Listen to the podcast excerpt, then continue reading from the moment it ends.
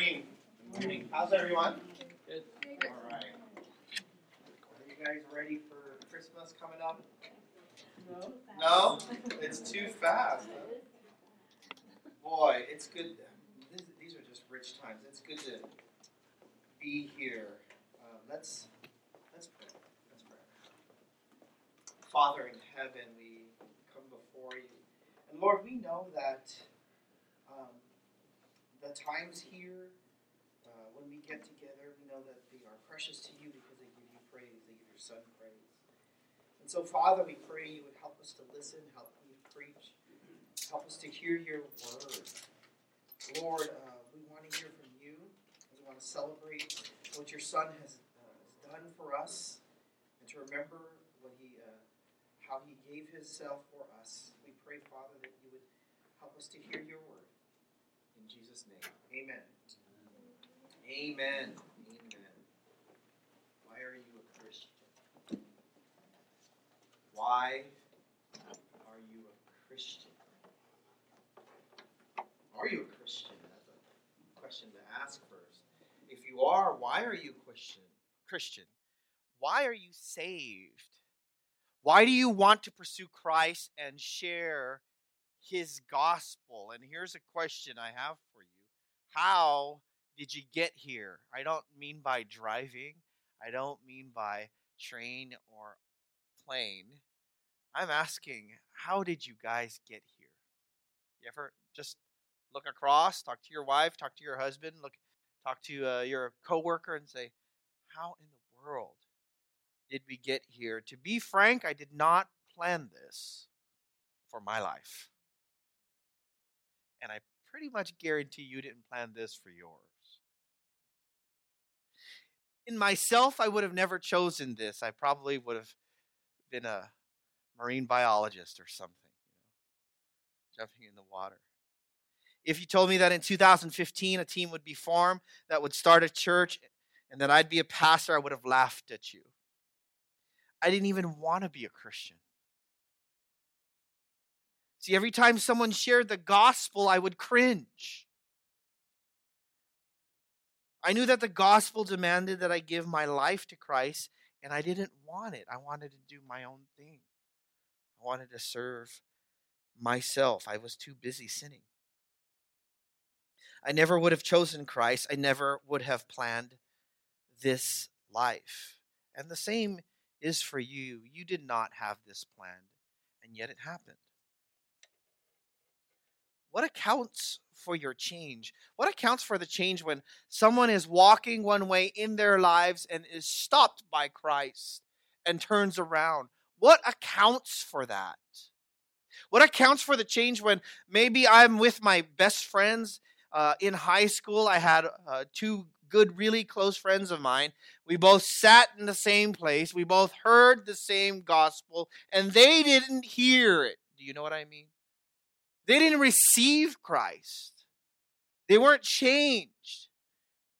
And I, I was. And it wasn't a difference in the preacher. It wasn't a change in the person. It wasn't a change in the message. What happens? Was it you? Did you come to some understanding on your own? Did you finally decide? If you didn't plan this, how did it happen? How did you, a rebel, become a worshiper? Well, we would have never pursued Christ. The Bible says that man apart from Christ is in rebellion to God. Man is described as being an enemy of God, and yet in Romans 3 it says, There is none who understands, there is none who seeks for God. All have turned aside, together they've become useless. There is none who does good, there's not even one. How then is anyone saved? Look at Ephesians chapter 1. This section in verses 3 to 14, we're only going to take three verses, okay? We're going to go from 3 to 6, okay? Let me read it. Blessed be the God and Father of our Lord Jesus Christ, who has blessed us with every spiritual blessing in the heavenly places in Christ, just as he chose us in him before the foundation of the world, that we would be holy and blameless before him. In love, he predestined us to adoption as sons through Jesus Christ to himself, according to the kind intention of his will, to the praise of the glory of his grace, which he freely bestowed on us in the beloved. Brothers and sisters, this answers the question how were you changed because you would have never chosen him? How are you? How are you going one way and now you're going another? How is your life being radically different, radically changed, such that your family, your friends see you and they say, What happened to you? Why are you doing this? Well, God gives this passage. He gave this passage to you this morning so that you would glorify the Father for planning your salvation. He connects here glorifying and giving praise to the Father for planning your salvation. Now, your heart should explode with worship and joy because of God's sovereign planning of your salvation. His planning demonstrates two very distinct relational qualities that are unique to God. No one can love you like this God. No one can care for you like this Father.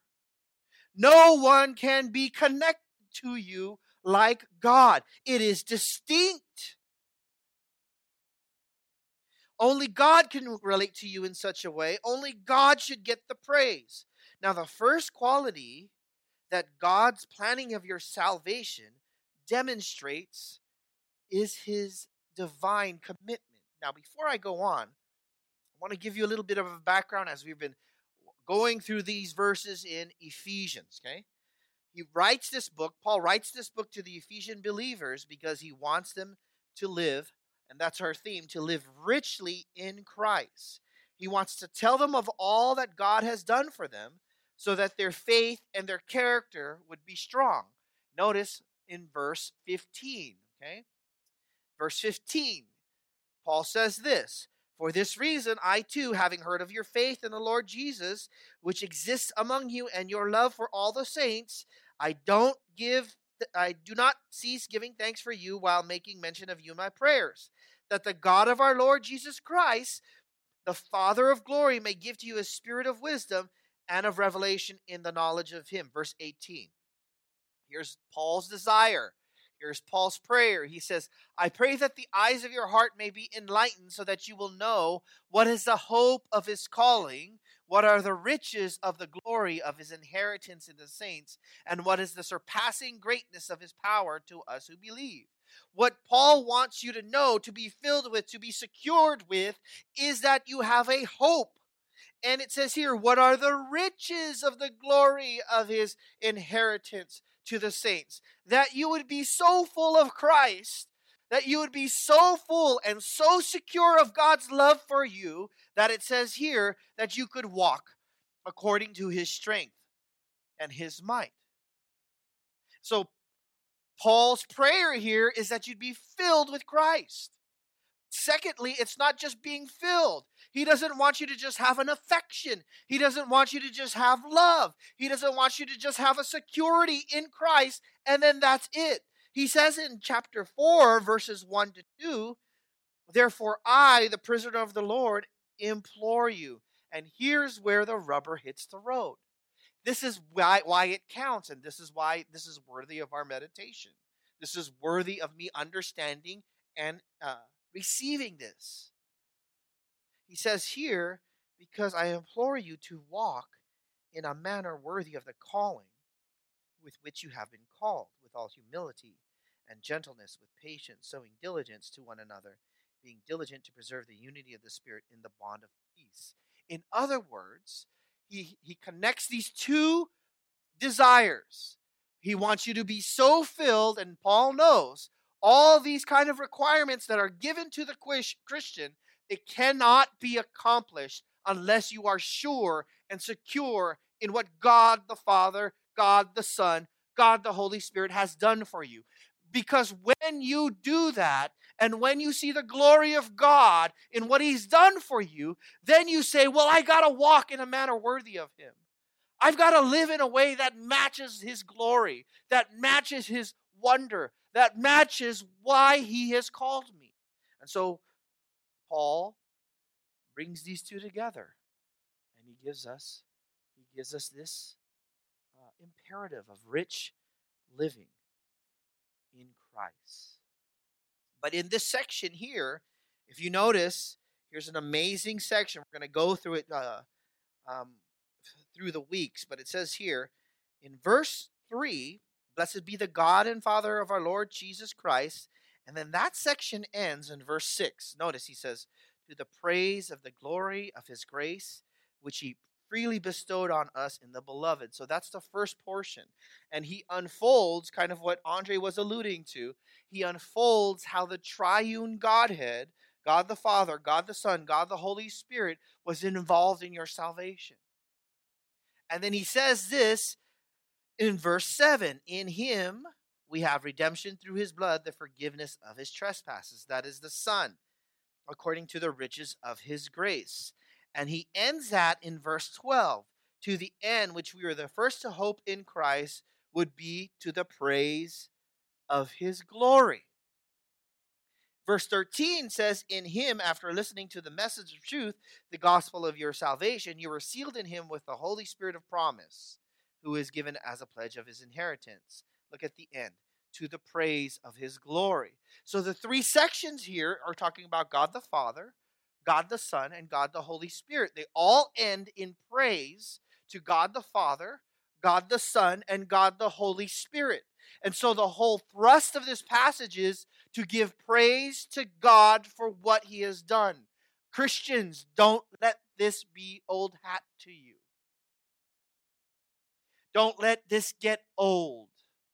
Don't let this be like a crusty piece of bread. This should be rich and feeding to your soul. But notice number one, let me talk about verses three and four since we're only going to go to three to six, okay? Verses three to four. Worship God because of his divine commitment to you. Worship God because of his divine commitment to you. You notice we say divine commitment, and you might look at the text and say, Well, Angelo, I don't see the word commitment. Are you adding it? No. Simply by what God does, by virtue of what he does, you see his commitment to his people. Look at verse 3. Blessed be the God and Father of our Lord Jesus Christ. Before we go on, Paul starts, give him praise. Laud God the Father give him honor. But here's what's amazing He says, God the Father of our Lord Jesus Christ, and he puts him on par with the Lord Jesus Christ. He says, Who has blessed us with every spiritual blessing in the heavenly places in Christ, just as he chose us in him. Now, here is an incredible, incredible phrase, okay? Just as he chose us in him.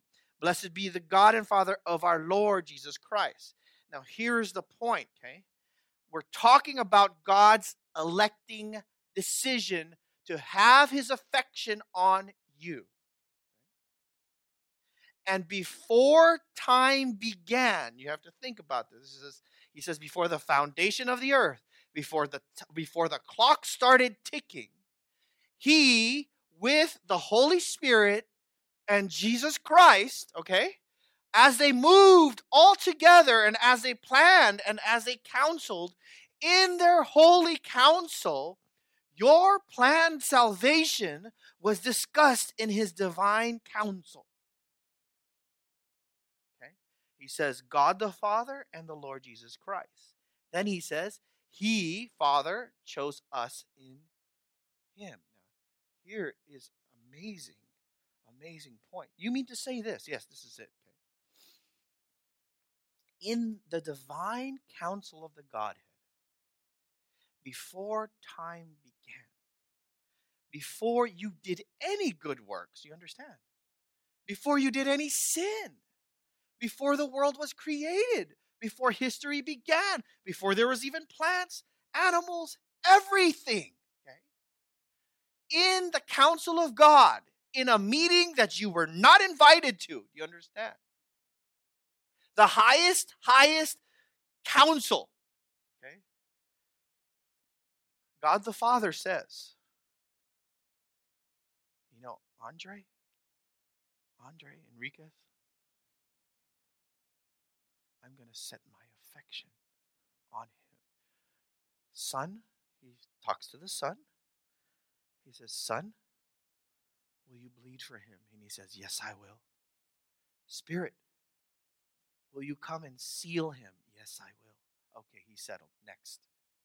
Do you understand? Who else should we select? And he goes over, over. Do you understand this? Do you understand the ramifications? See, this should cause us to tremble. He goes, he goes, and he says, That Rena Panis, she'll never turn to me apart from Christ. But we're going to make it so that she will be tender to the gospel. And we'll bring her. And that scoundrel Manny Panis, right? We're going to set our affection on him. I'm going to save him. Christ, will you bleed for him? I will bleed for him. I will bleed for him. Spirit, will you go get him? Yeah, I'll go get him. It was in the divine council. Let me show you, okay? This is crazy, okay? John chapter 10. John chapter 10. Look at this kind of language. You remember in John chapter 8, before the world was, I am. Before Abraham was, remember? Jesus said that. Before Abraham was, I am, stressing his eternality. John chapter 1 said what? Before in the beginning was the word, and the word was what? With God, and the word was God. Okay? And so that stresses Jesus' eternality. But you notice Jesus alludes to this conversation that has occurred before time. John chapter 10, verse 27. Jesus says, My sheep hear my voice, and I know them. Knowing, he uses the term not for knowing facts, he uses the term knowing as in relational knowing. I know them relationally, and they follow me, and I give eternal life to them, and they shall never perish, and no one shall snatch them out of my hand. Look at verse 29 very carefully. My Father, who what? Has given them to me is greater than all. No one is able to snatch them out of the Father's hand. Here's what Jesus is saying there is this select group of people who would have never turned to God, who would have never given their lives to Christ, who would have chased after their own pleasures. And he says, I will choose those people. I will grab them. They are my elect. I'm going to give them to you, Christ. Every single one of them. And for every single one of them, would you bleed for them, please?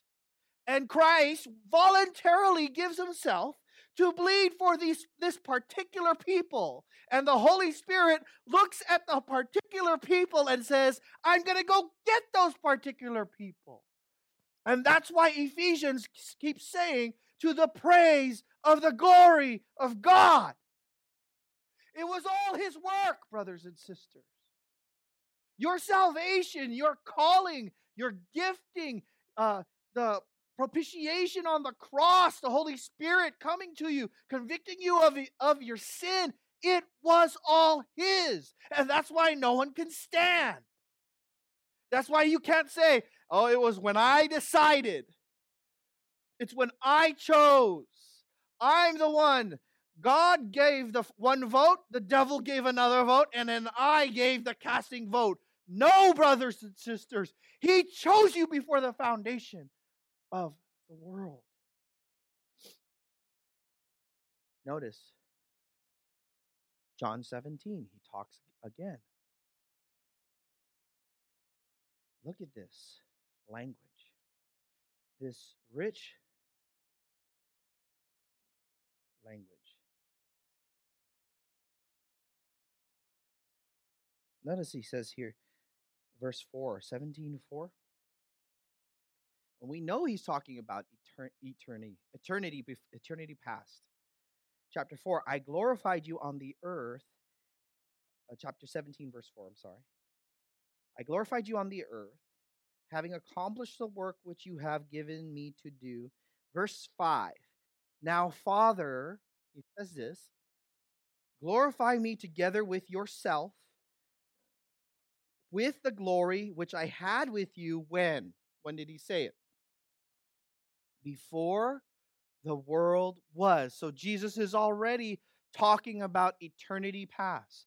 I had glory, we had a rich relationship, uh, and we still have that relationship, the Father and the Son, right? And he talks about that. But notice in verse 24, okay?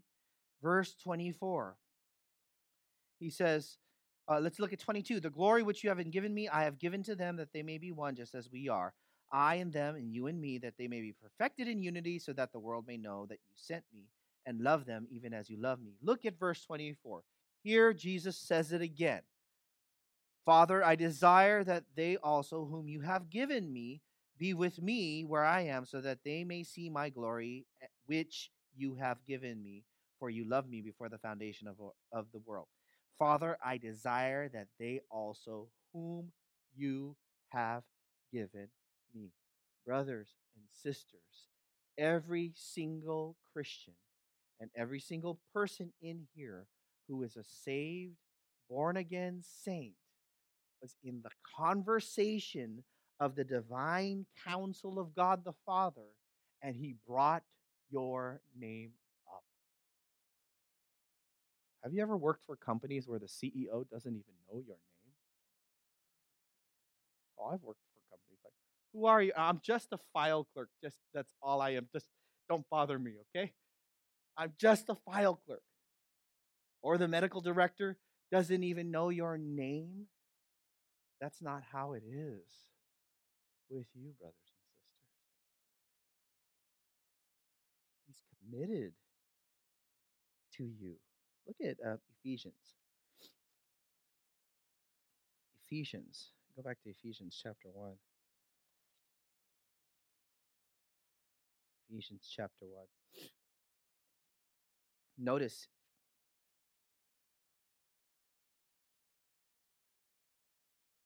It was out it was a sovereign act. The word there, just as he chose us, the word there means to select or to pick out. It's used many times in the in the New Testament. someone simply just picks for his own pleasure. Now, why do we need to be picked? Why do we need to be picked? Well, we don't have to go very far. Even in the book of Ephesians, it'll tell us the story. In Ephesians chapter 2, it says, You were dead in your trespasses and sins in which you formerly walked according to the course of the world, according to the prince of the power of the air, of the spirit that is now working in the sons of disobedience. Among them, too, we also formerly lived in the lust of our flesh. Look at verse 2. Verse 1 You were dead. We had no response. Okay. If, in fact, it was left to us, our choice would always be something else other than God or it would be a picture of God that is not biblical, a God that is not what the God of the universe really is. And the Bible says we are dead. We have no feeling for God, no desire for God, no response to God. There, even if there is an exposure of truth, we have to be made alive. And that's what it says in verse 4. Okay? We were spiritually dead. Second, that's the reason why election was necessary. Look at uh, Ephesians chapter 4 and verse 17. He's not painting a pretty picture, but look at verse 17. He had a darkened mind. It says here, So this I say and affirm together with the Lord that you walk no longer just as the Gentiles also walk in the futility of their mind, being darkened in their understanding, excluded from the life of God. This is what we were. We didn't understand, we were ignorant. Things of God didn't make sense to us. We could, we could possibly repeat the mantra, we could repeat what doctrine it was, but it didn't make sense. It didn't tie into our lives. We're darkened.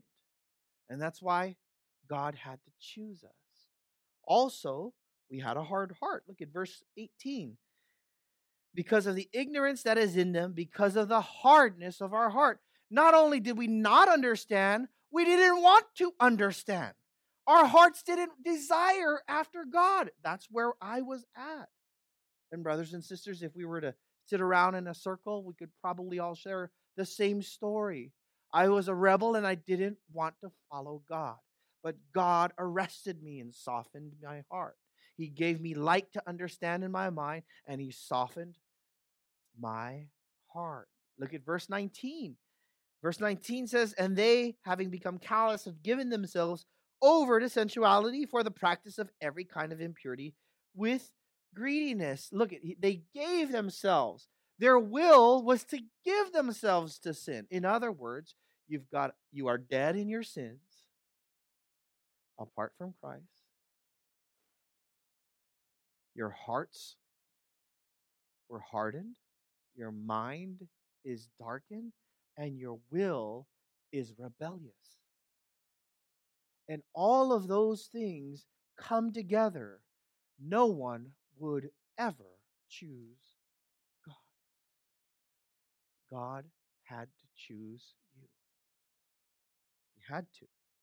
Notice he says here, verse back in verse 4, just as he chose us in him. And all through this passage, let's just follow it. It says, verse 4, in him, blameless before him, verse 5, through Jesus Christ, verse 7, in him, verse uh, uh, verse 9, in him, verse 11, in him, uh, his will, verse 12, uh, Christ, verse 13, in him, all through it, even though that there are different economies of what God has done, God the Father has planned your salvation. God the Son has purchased your salvation. And God the Holy Spirit has protected your salvation. Even though all through that they have a different economy, woven through it is the Son in Him, in Him, because He is our key. He is our access. Without Christ, we don't get any of the blessings. Without Christ, he, without Christ, nothing is open to us. We need the blood. Even if we were elected, do you understand? Even if we were elected, there is still animosity between us and God the Father. There has to be a payment for sin. And that's why Paul just keeps saying, in Him, in Him, in Him. And that's why we keep stressing Christ centeredness, focusing on Christ, right? before the foundation of the world. Notice he says here also that your election was before time, but that also your election has a purpose, and that was to be his people. He says, holy and blameless. The word there for holy means to be separate, set apart for him. And what God desires is that he would make a people, call out a people out of darkness, and make a people for himself. In other words, brothers and sisters, God is committed to you. He's committed to you. He chose you. He had a meeting about you. He talked to the Son about you.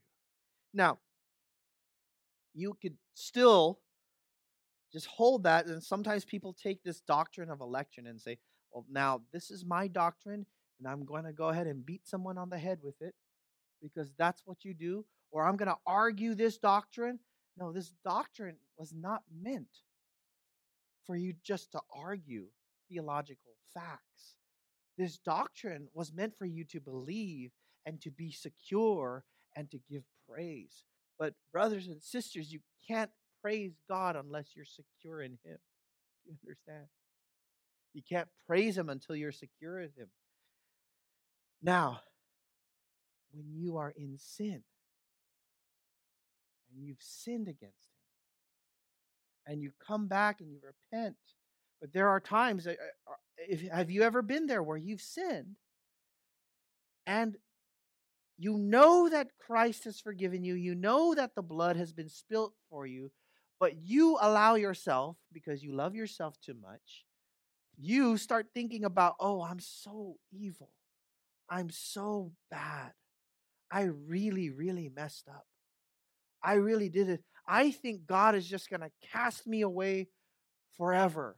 I think he was wrong when he saved me. I think he got it messed up. I think it should have been someone else because I'm such a failure. I keep messing up. I keep sinning in this way. Brothers and sisters, let me tell you, he's not going to change his mind about you. It's been settled and decreed. It's over. There is no one, and this is why Paul says, Who could bring a charge against his elect? No one in the universe, brothers and sisters, not even your failures, not even your own hidden sins. Oh, is this free?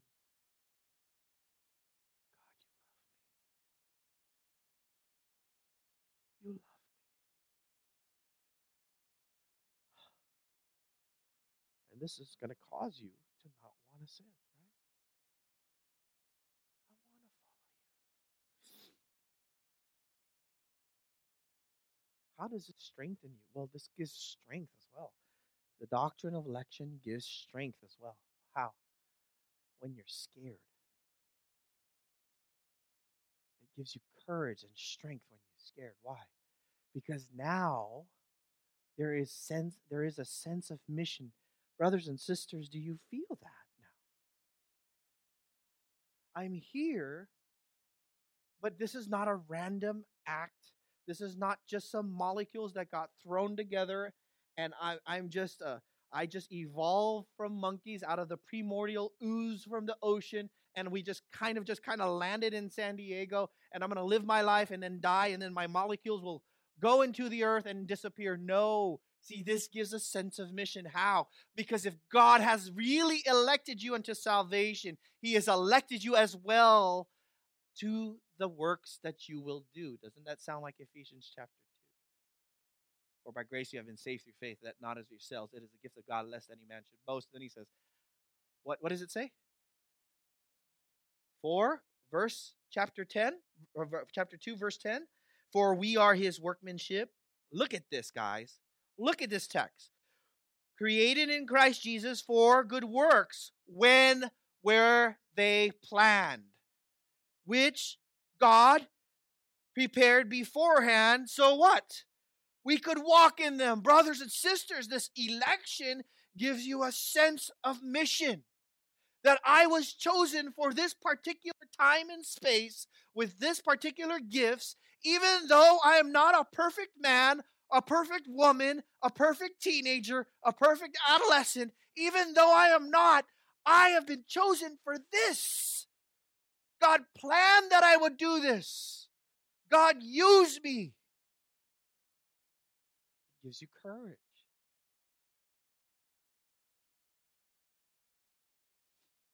You saved me, God. You changed me. You brought me here, God. You do your work.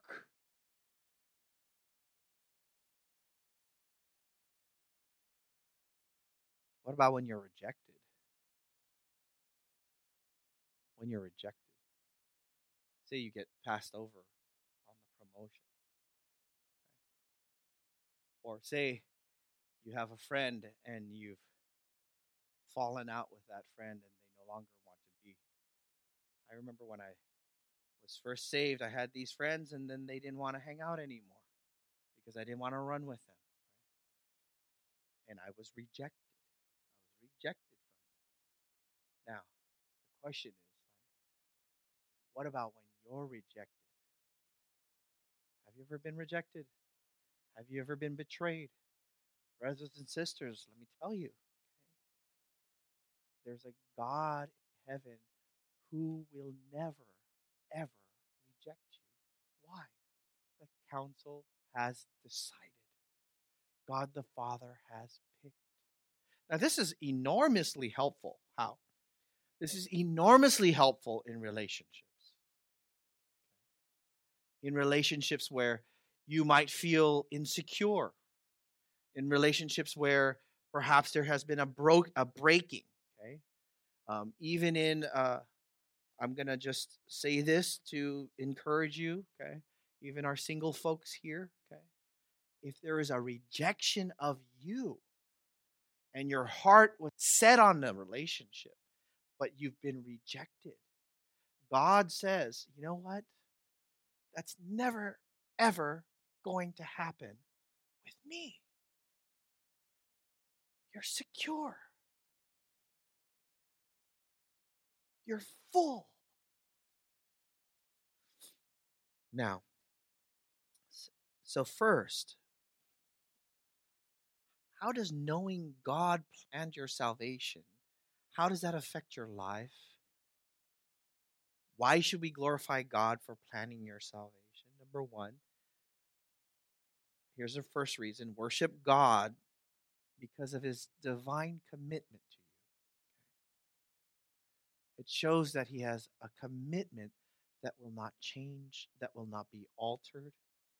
He's not going to revoke. He says, Ah, you were kind of elected. I'm going to unelect you now.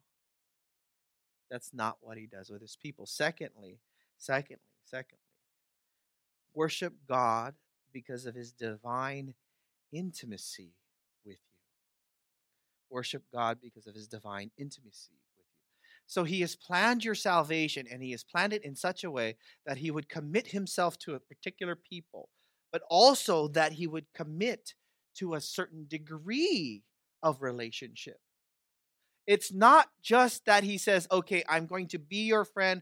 We're going to be Facebook friends forever. I will never click reject friend. I will never click that. It's not that.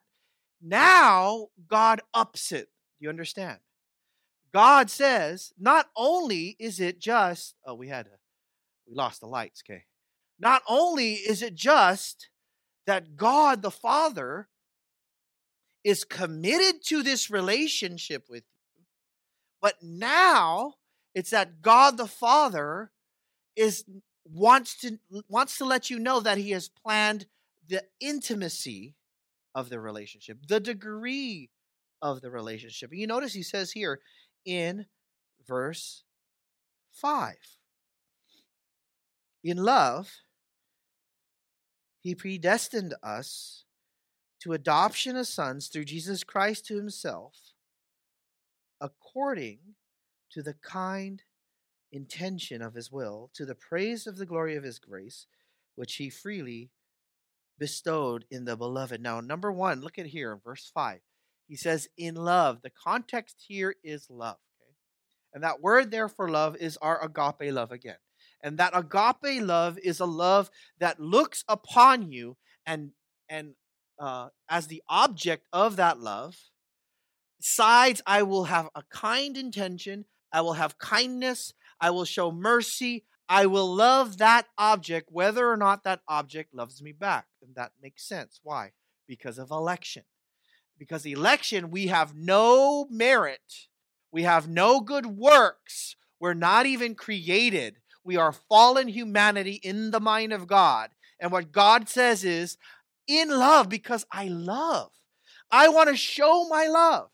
I want to express my love. I will, he says here, verse 5, predestine us to adoption as sons through Jesus Christ. Now, notice he says he predestined us. The word there means he had a definite plan. Now, notice in verse 4, he says he chose us. In verse 5, he says he predestined us.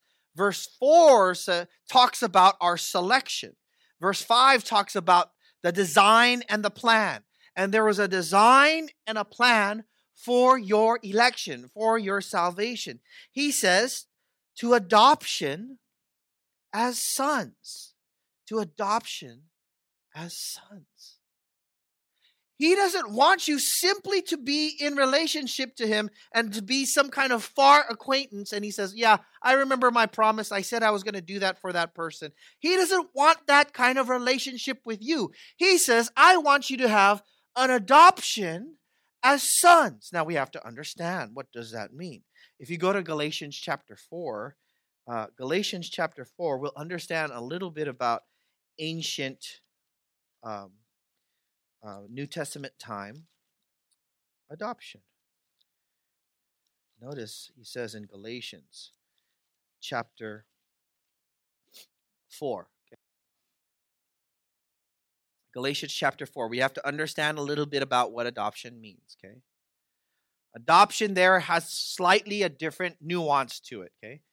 Here in, in chapter in chapter 4 verse 1, he says, Now I say, as long as the heir is a child, he does not differ at all from a slave, although he is owner of all everything. Okay, so what happens is, even if you are a physical son of the landowner, do you understand? He says, when you are below age, he says that you are treated even like a slave. Okay? That you have no rights that you are under another teacher, they call him the pedagogue, okay, or the tutor. This tutor sometimes was very cruel. He says here, he is under guardians and managers until the date set by the father. You notice there, there is a date set by the father. These guardians and these managers, sometimes they're very, very mean because they could be a person who was uh, won from a battle, from a war. They are taken as a slave and they say, okay, now you're going to be my pedagogue you're going to homeschool my kids for me. And so these are people who have been call, uh, taken out and, and they were slaves now, right? You have a slave in your house, okay? Very un American, right? You have a slave in your house, and you got to imagine this person is bitter that you've defeated their people, okay? And there are accounts, even in uh, uh, the Greek times, of pedagogues like pinching ears or hitting with sticks the kids. Why? Because there's still that bitterness. Do you understand? And so Paul is talking about the pedagogue as the law, right? And he says here, so also we were children, were held in bondage under the elemental things of the world. But when the fullness of time came, God sent forth his son, born of a woman, born under the law, so that we might redeem those who are under the law. Then he says, that we might receive the adoption as sons. Because you are sons, God has sent forth the Spirit of His Son into our hearts, crying, Abba, Father. Therefore, you are no longer a slave, but a son. If a son, then an heir through God. Now, notice he says here, verse 2 But he is under guardians and managers until the date set by the father. What the father would do, this is what the family would do, okay? The son, as a child, had no rights, okay?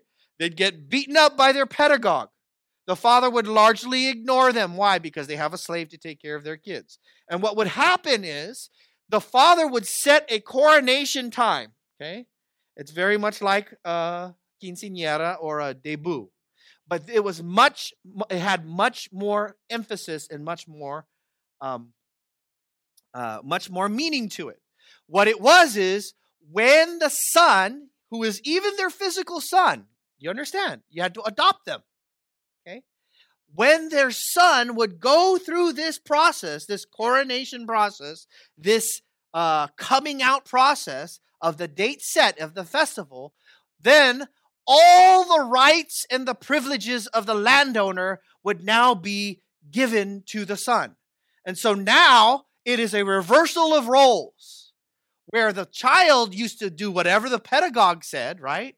Now the, the child is now considered just like the landowner. And they have all the rights and the privileges of the landowner. And now the pedagogue is fearful because now that time, uh, the, the relationship is set different. And so now this, this, uh, this, uh, this son can now join in on the decisions and the meetings.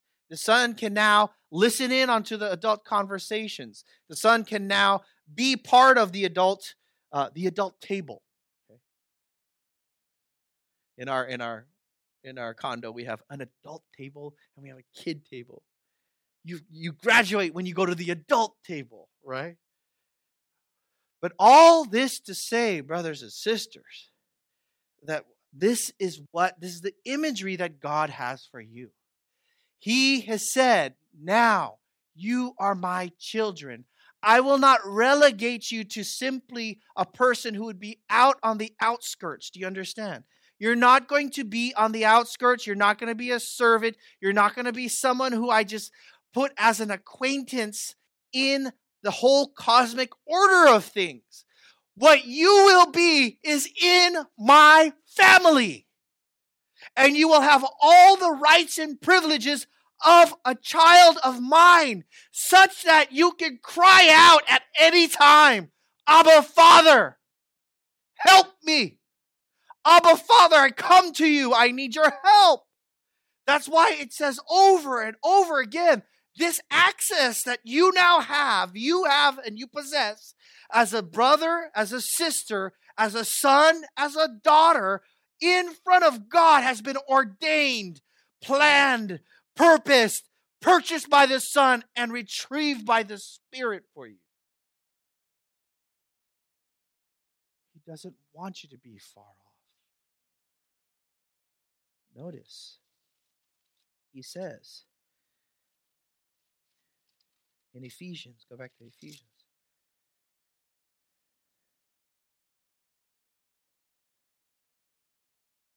Verse 13 of chapter 2.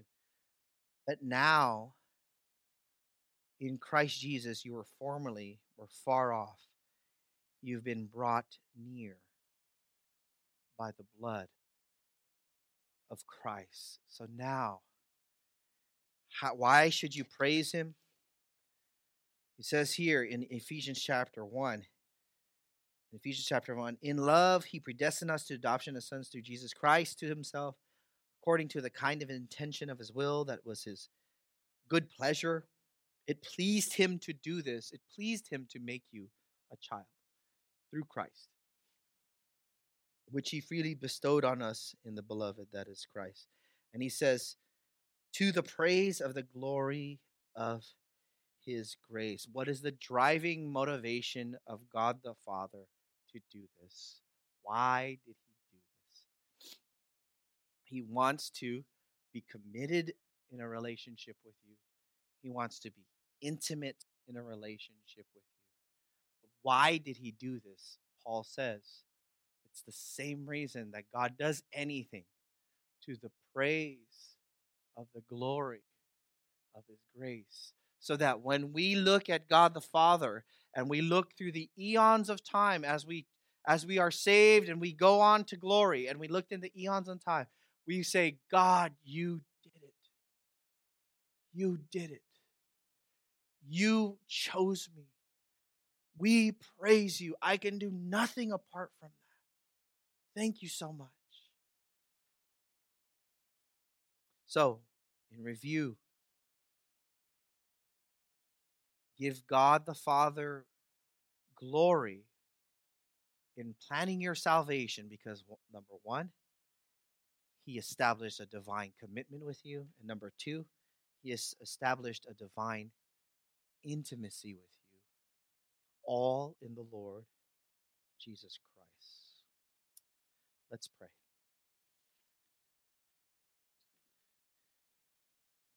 Father in heaven, thank you so much. Sometimes when we peer into your counsel and we peer into what you've done, we are amazed. We ask, Father, that we would be melted by what you've done on the cross, what your Son has done on the cross, that we've been changed. Help us to even look and remember what Christ has done. Thank you so much for choosing us. We would have never chose you. We would have never picked you. Lord, the Bible says that we love because you first loved us. You had to make the first move. And we're so glad you did. We thank you for this time. In Jesus' name, amen.